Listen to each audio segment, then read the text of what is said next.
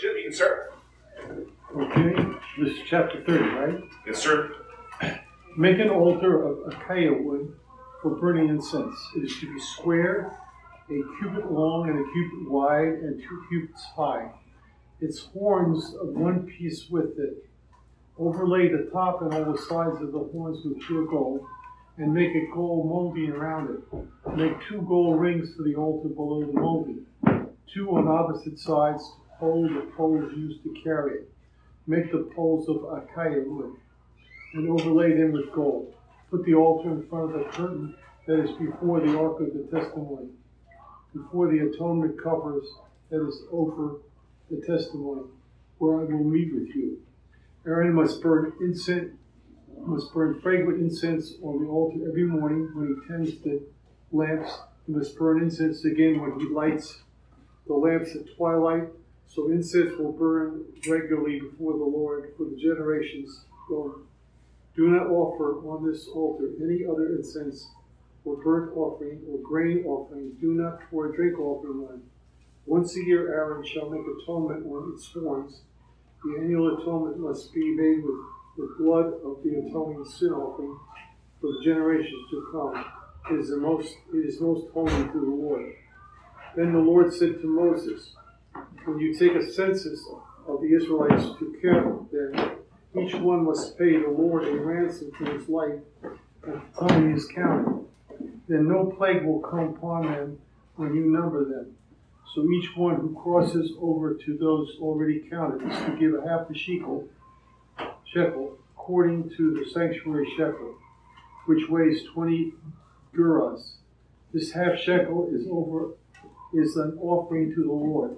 All who cross over, those twenty years old or more, are to give an offering to the Lord. The rich are not to give more than a half a shekel, and the poor are not to give less when you make the offering to the Lord to atone for your lives. Receive the atonement money from the Israelites and use it for the service of the tent meeting, and for the tent of meeting, and it will be a memorial to for those Israelites before the Lord, making atonement for your lives. Then the Lord said to Moses, Make a bronze basin with a bronze stand for washing. Place it between the tent of the meeting and the altar, and put water in it. And Aaron and his sons are to wash their hands and feet with water for it whenever they enter the tent of meeting. They shall wash the water so that they will not die. Also, when they approach the altar to minister by presenting an offering made to the Lord by fire, they shall wash their hands and feet so they will not die. This appears to be a lasting ordinance for Aaron and his descendants for generations to come. Moreover, yeah, so now, thank you, Jim. Moreover, Yahweh spoke to Moses, saying, But as for you, take for yourself the finest of spices, of flowing myrrh, 500 shekels, and of fragrant cinnamon half as much, 250, and of fragrant cane, 250, and of cassia, 500, according to the shekel of the sanctuary, and of olive oil, a hin. And you shall make of these a holy anointing oil, a perfume mixture, the work of a perfumer. It shall be a holy anointing oil. And with it you shall anoint the tent of meeting and the ark of the testimony, and the table and all its utensils, and the lampstand and its utensils, and the altar of incense, and the altar of burnt offering and all its utensils, and the laver and its stand. You shall also set them apart as holy, that they may be most holy. Whatever touches them shall be holy. And you shall anoint Aaron and his sons, and you shall set them apart as holy, that they may minister as priests to me. And you shall speak to the sons of Israel, saying, This shall be a holy anointing oil to me throughout your generations. It shall not be poured on anyone's body, nor shall anyone make any like it in the same specifications. It is holy, and it shall be holy to you. Whoever shall mix any like it, or whoever puts any of it on a layman, shall be cut off from his people. Then Yahweh said to Moses, Take for yourself fragrances, stacte and onycha and galbanum, fragrances with pure frankincense, and there shall be an equal part of each. With it you shall make incense, a perfume, the work of a perfumer, salted, pure, and holy. You shall beat some of it very fine, and you shall put part of it before the testimony in the tent of meeting, where I will meet with you. It shall be most holy to you.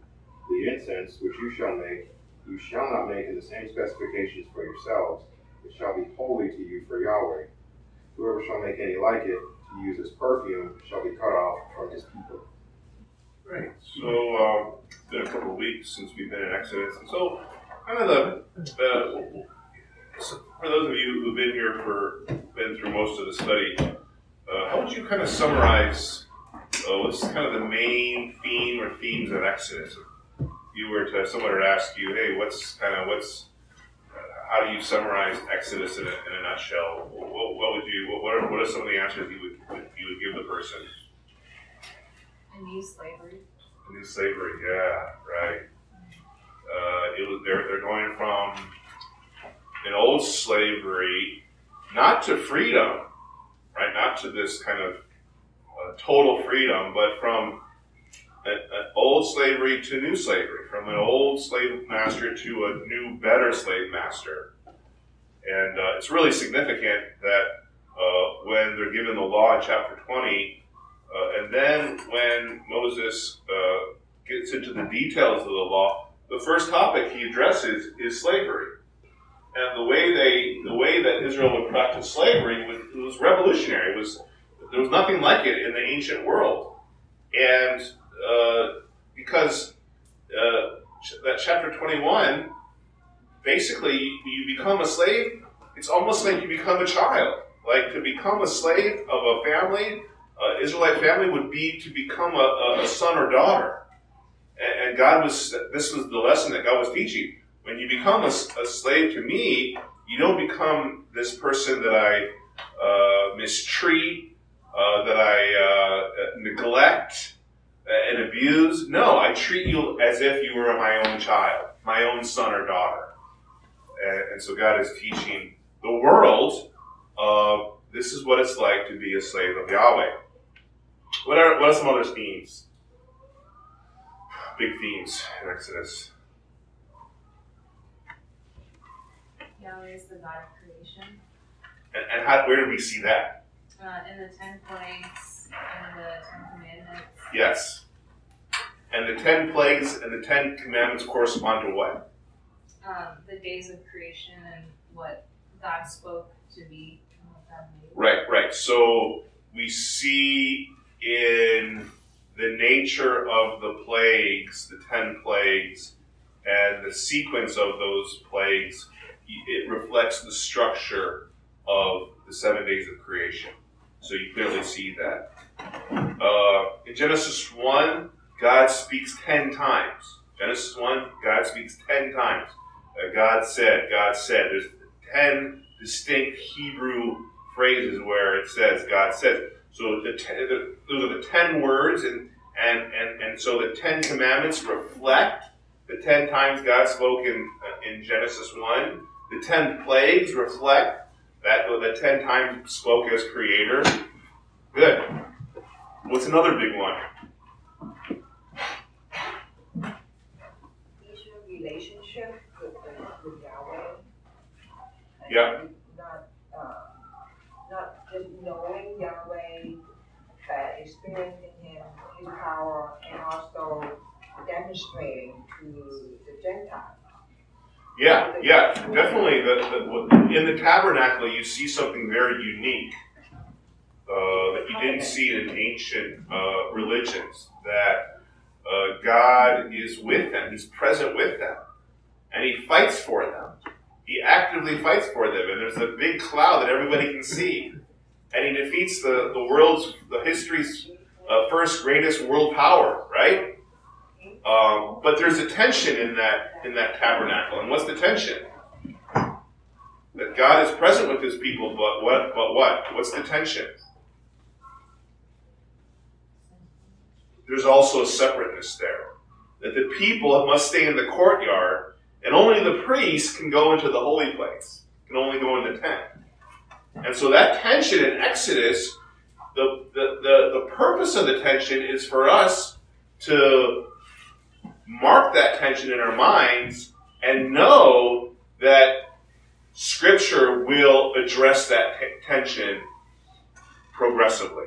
That as we move from the Old to the New Testament, Scripture is going to address this tension where God is present with his people, but there's still separation there, right? These tensions that we see are meant to be resolved by later revelation. So when I talk about a tension, I'm, I'm implying that this tension is going to be resolved later. But, but note the tension. Um, uh, this is not uh, God's final presence. This is not the, the, the, the, end of the story. This is just the beginning of the story because there's this major tension, right?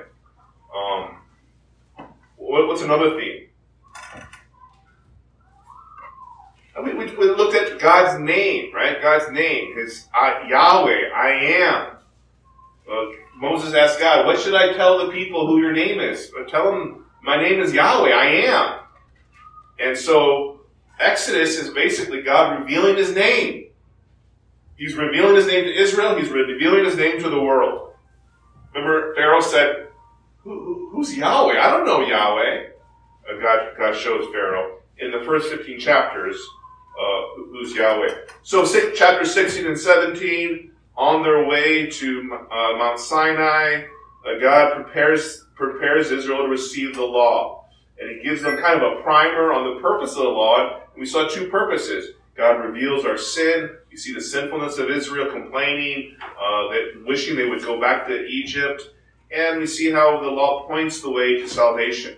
Some of the words there indicated uh, uh, indicated this this kind of not it, it, the law doesn't give salvation, but it points to salvation. Chapter 18, remember Jethro worships with Moses. Jethro, Jethro is uh, Moses' pagan father-in-law, and it's a preview of the world coming to salvation led by Israel.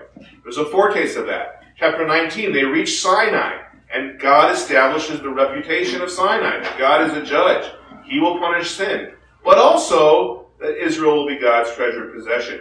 Chapter 20 to 23, we're given the Ten Commandments, the content of the law, that slavery is transformed in order to demonstrate this new relationship between sinner and holy God. Chapter 24 is a preview of the future. Remember, Israel comes, uh, God invites Moses and Israel's leaders up to Mount Sinai, no restrictions. They have fellowship with God, a preview of the future chapter 25 to 27, instructions regarding the tabernacle. God is establishing this relationship with, Israel. As I mentioned, there's a tension though, because there's separation there. Chapter 28, how does Israel draw near to God? Chapter 28 is about the priesthood. We, we looked at the garments of the priest, and what do the garments uh, represent? What do they symbolize? Remember?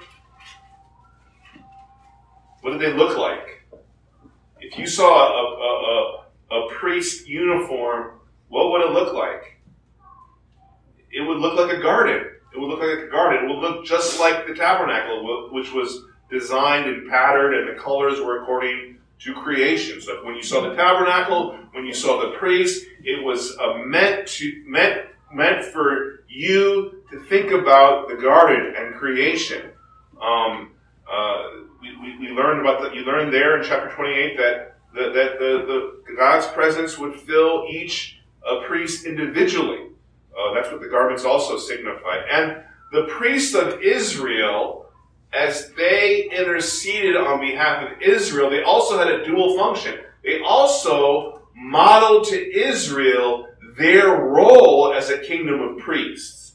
In the same way, the priests led Israel to worship Yahweh. Israel were to follow the uh, priest's example and they would know, they would learn that I too, uh, we as a nation as well, must be a priest for the world. We're supposed to uh, bring the world to the worship of Yahweh. So there was a model there in the priesthood. Chapter 28 dealt with the ordination of priests. Um, the priests mediate, uh, mediate God's presence and glory. And there was a, there, there, chapter 29 described an ordination ceremony. How, okay, I'm going to test you, those who were here Friday. How many animals were involved per day in the ordination ceremony for the priest? How many animals? And there's uh, three animals. Three animals. What were those animals? Well, I think got one of them. Good. One year old man. So two rams, yeah. One one bull and two rams. Uh, this ordination ceremony is going to be expounded and expanded upon in Le- Levit- Levit- Levit- Leviticus 8 and 9. So Le- Leviticus 8 and 9 complements chapter 29, so we'll see maybe a fuller, a fuller kind of a ceremony. But for now, chapter 20, 29, three animals, one bull, two rams. Remember, the second ram, all of the second ram is offered to God. The third ram, you get to share it with the priest. How long does the, uh, does the ordination ceremony last for the high priest? Seven days. So 20, you need 21 animals, seven bulls, and 14 rams. Also, we learned that in addition to the ordination ceremony for the priest, that happens every time a new priest kind of comes into position, there's a daily sacrifice 365 days a year by the people, right? Twice a day, one lamb in the morning, one lamb at night, a daily burnt offering, right? Um, and the burnt offering signified that all of I was giving all of myself to God, right? In the same way, all of the animal would be burnt on the altar, so would I be a, a, a living sacrifice. And so that's what the world would see every day. These two, these two uh, burnt offerings, one in the morning, one at night, and uh, it was, it was a, apparently for some of you guys, it was a powerful, powerful uh, experience. And so, uh, before I kind of, kind of we, we go into uh, Exodus 30, Exodus 30, I want to pass around. Uh, sorry, I didn't, I didn't make a copy of it; it was too busy. But here's a. This is the tabernacle kind of um, tabernacle diagram. Really simple. So if you want to pass that around, take a picture, and that'll help you kind of visualize kind of what the tabernacle uh, looked like. That's why MacArthur Study Bible has a little nice little drawing there for you. Uh, okay, let's go to verses 10, verse uh, 10. And this light plan, so whenever I have an idea, the light will go on. So we get to pay attention. They have a really good point when the light goes on. All right. And when it goes off, that means that my mind is blank. I don't know what to say. All right. Uh, verses uh, 1 through 10, uh, we look at the incense altar. The incense altar. The incense altar was one, pe- one, uh, one of the pieces of the furniture inside the holy place. And it's very interesting that the, it, the altar of incense is, uh, is is put here and described here. Because if you go back, go back to chapter uh, chapter 25.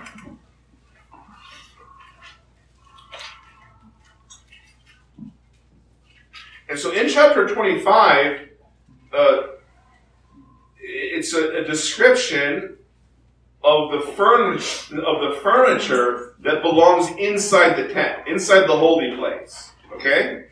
So there's the Ark of the Covenant, that's in the most holy of holies within the holy in the in the most holy tent, right? Because the, the holy place it's it's one tent. There's two sections, and the, there's the most holy section uh, that can refer to the whole tent or just that, that one of the sections within the tent, and the holy of holies. That's the that's where the Ark of the Covenant would be.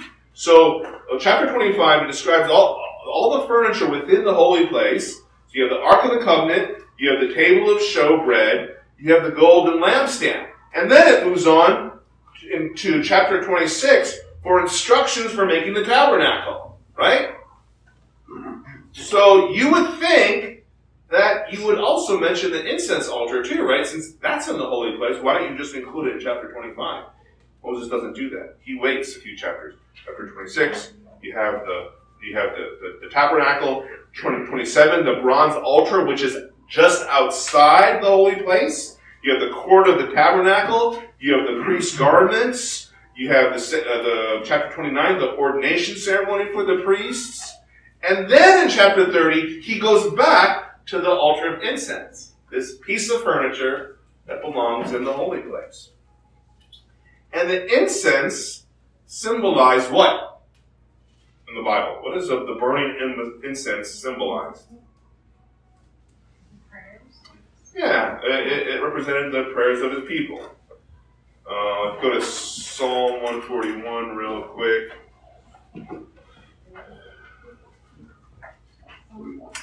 Psalm 141, uh, verse 2.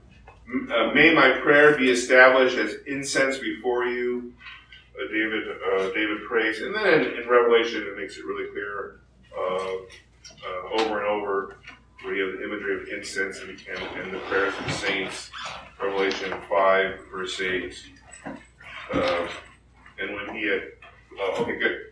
And when he had taken the scroll, the four living creatures and the twenty-four elders fell down before the Lamb, each one having a harp and golden bowls full of incense, which are the prayers of the saints. Now, sorry, I, missed the point. So going back to why the why the placement of the altar of incense? Why in chapter thirty? Why not with the rest of the uh, the, the tent furniture back in chapter twenty-five? Uh, we don't know exactly uh, for sure, but one suggestion is that it follows instructions about the priesthood uh, because uh, this was the last piece of furniture that the high priest would come to before he entered the most holy place, right? So if you look at this diagram, if you have a picture of that, inside the holy place, there's the there's the table of the bread of the presence. You have the golden lampstand, and to the left of that is the altar of incense. And so when the the, the, the high priest would make a sacrifice at the altar of burnt offering in the court of the tabernacle, he would wash himself uh, in the bronze basin. He would then enter into the holy place. And before he went into the most holy place once a year, the last piece of um, furniture he would stop at would be at this altar of incense. And so um, we, we think that, that that may be, that could be a, a possible reason. Um, uh, and, and, just a side note, uh, this is a free, freebie. Why, why is the worship toward the west? Why is the worship toward the west? Well, why is there? Why would the, the, the backs of the priests be toward the east? Or why would the worship be toward the west?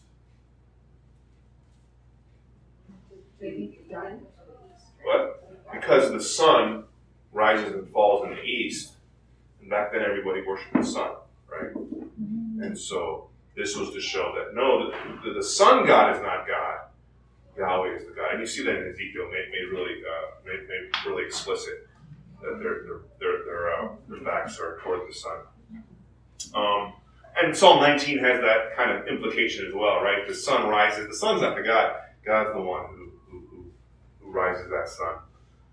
So, um, so there's this there's this incense uh, being uh, being offered to God, and uh, verse one and two, it's it's smaller. If you look at the compare the dimensions, uh, let's kind of get in the nitty gritty here. It's, it's the, the bronze sacrifice altar, which is right outside the tent. The incense would be altar. It's, it's uh, covered with gold. What does gold represent?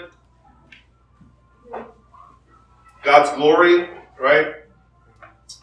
And um, it has a molding. Why do you think there was a molding in verse 3? Why do you think there's a molding around on the top of it?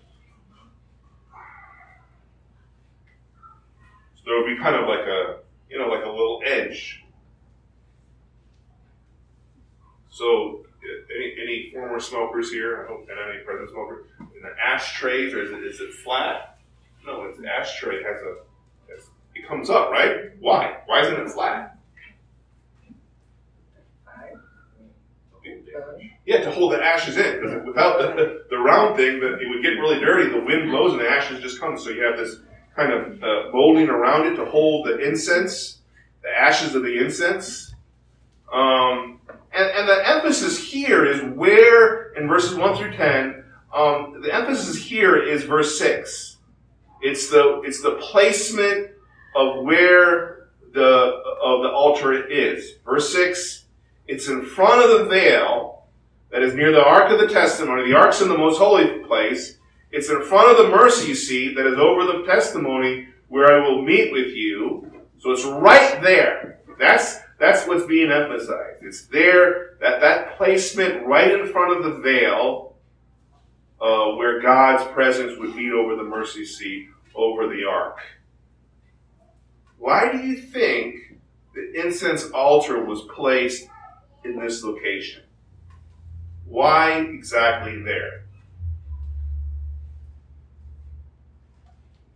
Why not toward the beginning of the holy place, to the right of the table, and to the right of the golden lampstand? Why not? Why not outside the the tent uh, between the bronze basin and the tabernacle and the most holy place? Why? Why right before? Why right next to the most holy place? So what, what does the incense represent? Prayer. Okay. And so, um, what's important about? Oh, I have an idea. a really good idea. Um, what's important about prayer? Prayer is communication, right? And when you communicate with somebody, what's important about communication? They listen. What? They listen. Okay, and what's okay? And what's really helpful in listening? yeah, okay. But what's something common, right? When uh, you know, when Evil and Candy went on the first date, when they when they went to the cafe, Evil didn't sit here and Candy would sit over there. Like, hey, how was your day? You know, to communicate, you have to be close, right? You have to be close. So why was the incense altar right next to the ark? How was the place there? When I when you talk to God, Yeah. He's listening to you immediately. You- Yeah. you- You're always there Exactly. with His presence. If the incense represented prayers, it needed to be right next to God's presence, right? It's right there. And, and God, to show that God hears our prayers. That God wants God wants a God wants a relationship. God wants to hear us, and yet what? There's a tension, right? Because there's a there's a curtain there. So he wants to hear us, he's close to us, he wants a relationship with, with us, but there's there's something, there's some there's a separation there, there's a tension that needs to be resolved. It was uh, uh it was uh it happened in the morning. When did this happen? It happened uh, uh let's see when uh, at twilight and every morning. So every morning, verse seven, uh, and at twilight when he would um, in the morning he would uh, the high priest would uh, blow the candle blow the candles out of the lamps off and um, uh, blow them blow them out at twilight he would light them again and so uh, we can assume that this the timing of the offering uh, it coincided with the morning and evening sacrifices remember the whole burnt offering i talked about that moses talked about in chapter 29 so whenever that whole burnt offering uh, happened in the morning and the evening, this uh, this incense would also be offered, right? Um, this this declaration of all of all of us, all of who we are is being offered to you, God, and and so hear our prayers, hear hear us talk to you. Um, verse ten, uh, there was atonement also needed to be made for this this uh, piece of furniture. Uh, once a year, on the Day of Atonement, um, it was consecrated. It was consecrated on the Day of the Atonement. Verse 10, it's most holy to Yahweh. There's an emphasis in chapter 30 uh, about the, on the holiness of God. That uh, worship is holy, that it's special, it's unique, it's, it's something very serious. And so that's what, that's what you're going to see uh, kind of uh, over and over again in chapter 30. Now we move into the census, census atonement payments in verses 11 through 16. There's a little mystery here um, on kind of the purpose of that. And uh, the commentator that I kind of like the most, and his uh, take on it um, was this. do, do you remember a, a census being taken in the Old Testament? Remember David Yeah. taking that census? And did God like it? Like it? No, he didn't like that. He didn't like uh, kings count, uh, taking censuses. He didn't like this number taking. And and David, he took a census because uh, uh, he, he counted all his soldiers because he wanted to uh, conquer more territory, more uh, uh, territory outside the promised land. And uh, God didn't like that because uh, to go to war was it was it was something that God commanded. God commanded this war. God commanded war for Israel. Um, so in the ancient Near East, there were two reasons why you took a census. You needed to see how many uh, soldiers you had in your army, and for taxation. Um, but since uh, Israel, uh, you know, you, you know, the, the law itself already gave gave a, a number of what the taxes should be. They didn't need to take a census, and because uh, only God would call people to war, could, only God could call Israel to war. Um, you know, censuses were really rare, and so uh, in the law, it's like built in that that there's going to be a temptation for Israel to be like the other people and to count their army and to go to battle without receiving approval by God. Uh, God already knows that that you know what I, I don't think you're going to do the census correctly. You're not going to do it right, uh, and so there needs to be an atonement. Uh, whenever you take a census, because I already know you're not going to do this very well, uh, you need to uh, give a shekel, and this shekel was, was a price of an atonement. And, uh, and so there's this, um, God is kind of, uh, uh, um, you know, giving a, an insurance policy for Israel for, for the census. Now look what it says if they, if they don't do it, if they don't, pay this, this, if, if nobody pays the shekel. Can I make a comment? Y- yes. Um, you, you think that David had, you know, uh, he might he might be uh, proud in his heart. You know, I want to know how powerful I am uh, against my enemies. Uh, Yeah. Yeah. So I want to Yeah. count the how Yeah. much sorry. I, Yeah. I, It count. could have been part of that too. I don't know. Yeah, I think so. Yeah, I think it's definitely part of that. And so look what it says in verse 12. When you take the sense of the sons of Israel to number them, that each one of them shall give a price of atonement for himself to Yahweh when you number them, so that there will be no plague among them when you number them. See, there's a warning there. If you mess up on the census, I'm going to send a plague. And, and what happened with David? A plague was sent. And, and, and, and, and you heard it first back in Exodus 30. Um, let's go to, we move on to verses uh, 17, um, 17 through 21. And uh, there's some laws uh, for a washing, the washing of hands. That, that, that bronze basin is just outside the most holy place.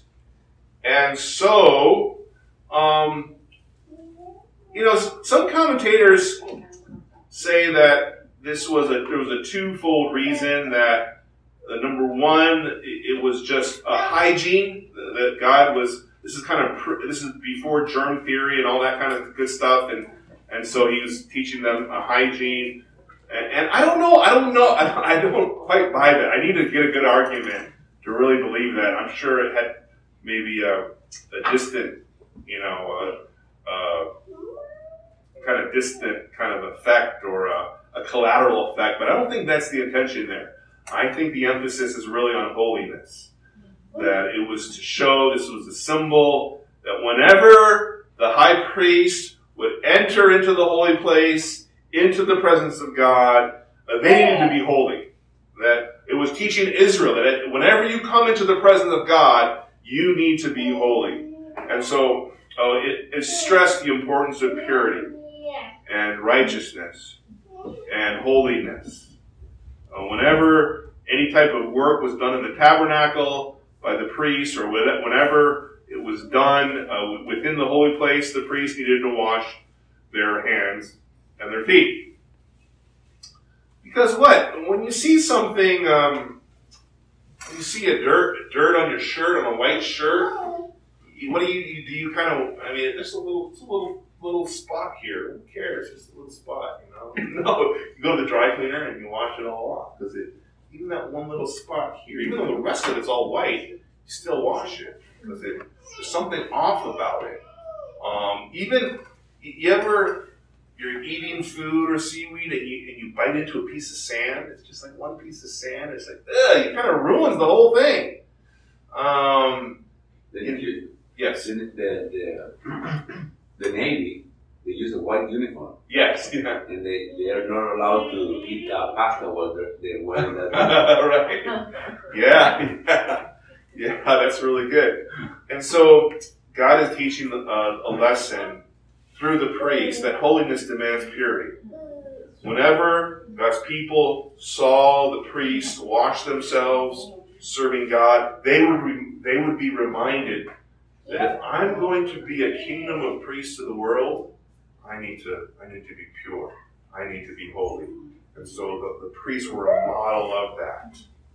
Um, it's so serious that look what ha- what, what, what, happens if you don't do that? They need to wash with water so they, they so they will not die. Um, you don't wash your hands. Uh, the penalty is, is death. penalty is death. This is really serious. Now, how does how, how, how, how do we apply this principle in the church in this new covenant era? First John chapter one, verse eight and nine. I think mm-hmm. So there is no communion. We, if we, we say we, we don't have this, we don't, we don't have sin. Yeah. How can we have communion with uh, with God? yeah, So so we need to confess our sin. Yeah, so it's not a um, you know we don't apply this by making a rule that you know we have kind of ushers at the door say, "Did you wash your hands before you came today to church? Or you wash your feet?" No, we come with a pure heart, right? The, the purity is, is in is, is inside, um, is in the heart. So we, we, we must, like Paul wrote to the First Corinthians chapter eleven, we must come, you know, prepared. You Yes, know, yes, always, yes, always, you know. yes, You- We don't come Yeah. here to Yes. just you know just to Yeah. drink and eat, Right, and that's right, all. right. You know. We come here with a purpose. the purpose, right? Our hearts um, must be prepared for that. Yes, yeah. You know, I mean, um, it's very important. Um, so there, there's, you know, God is teaching us that here. So Yeah. so important for for all of us Amen. Amen. Yes. Come with a pure heart. Um, what, what else do we do we learn about worship from chapter thirty? What else can we be instructed about worship?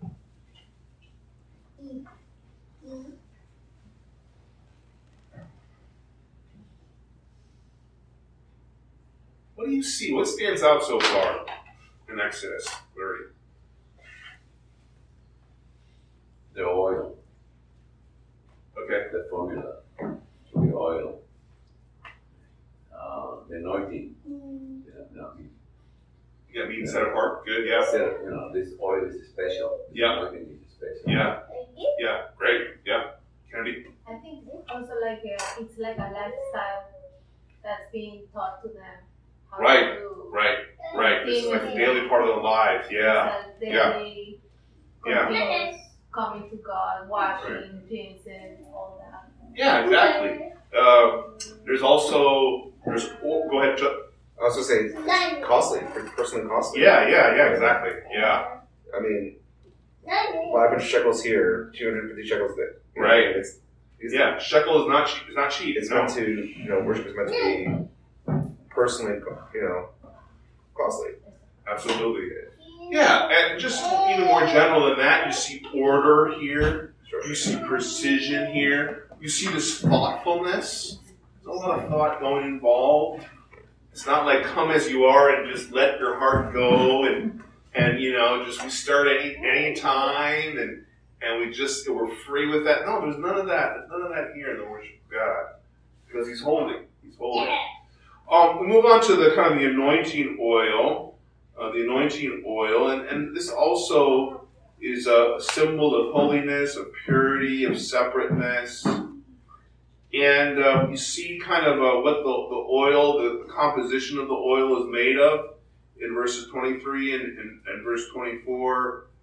Uh, um, you have uh, 500 shekels of, of myrrh, um, uh, fragrant cinnamon, um, cassia, and uh, see this mixture of uh, anointing oil.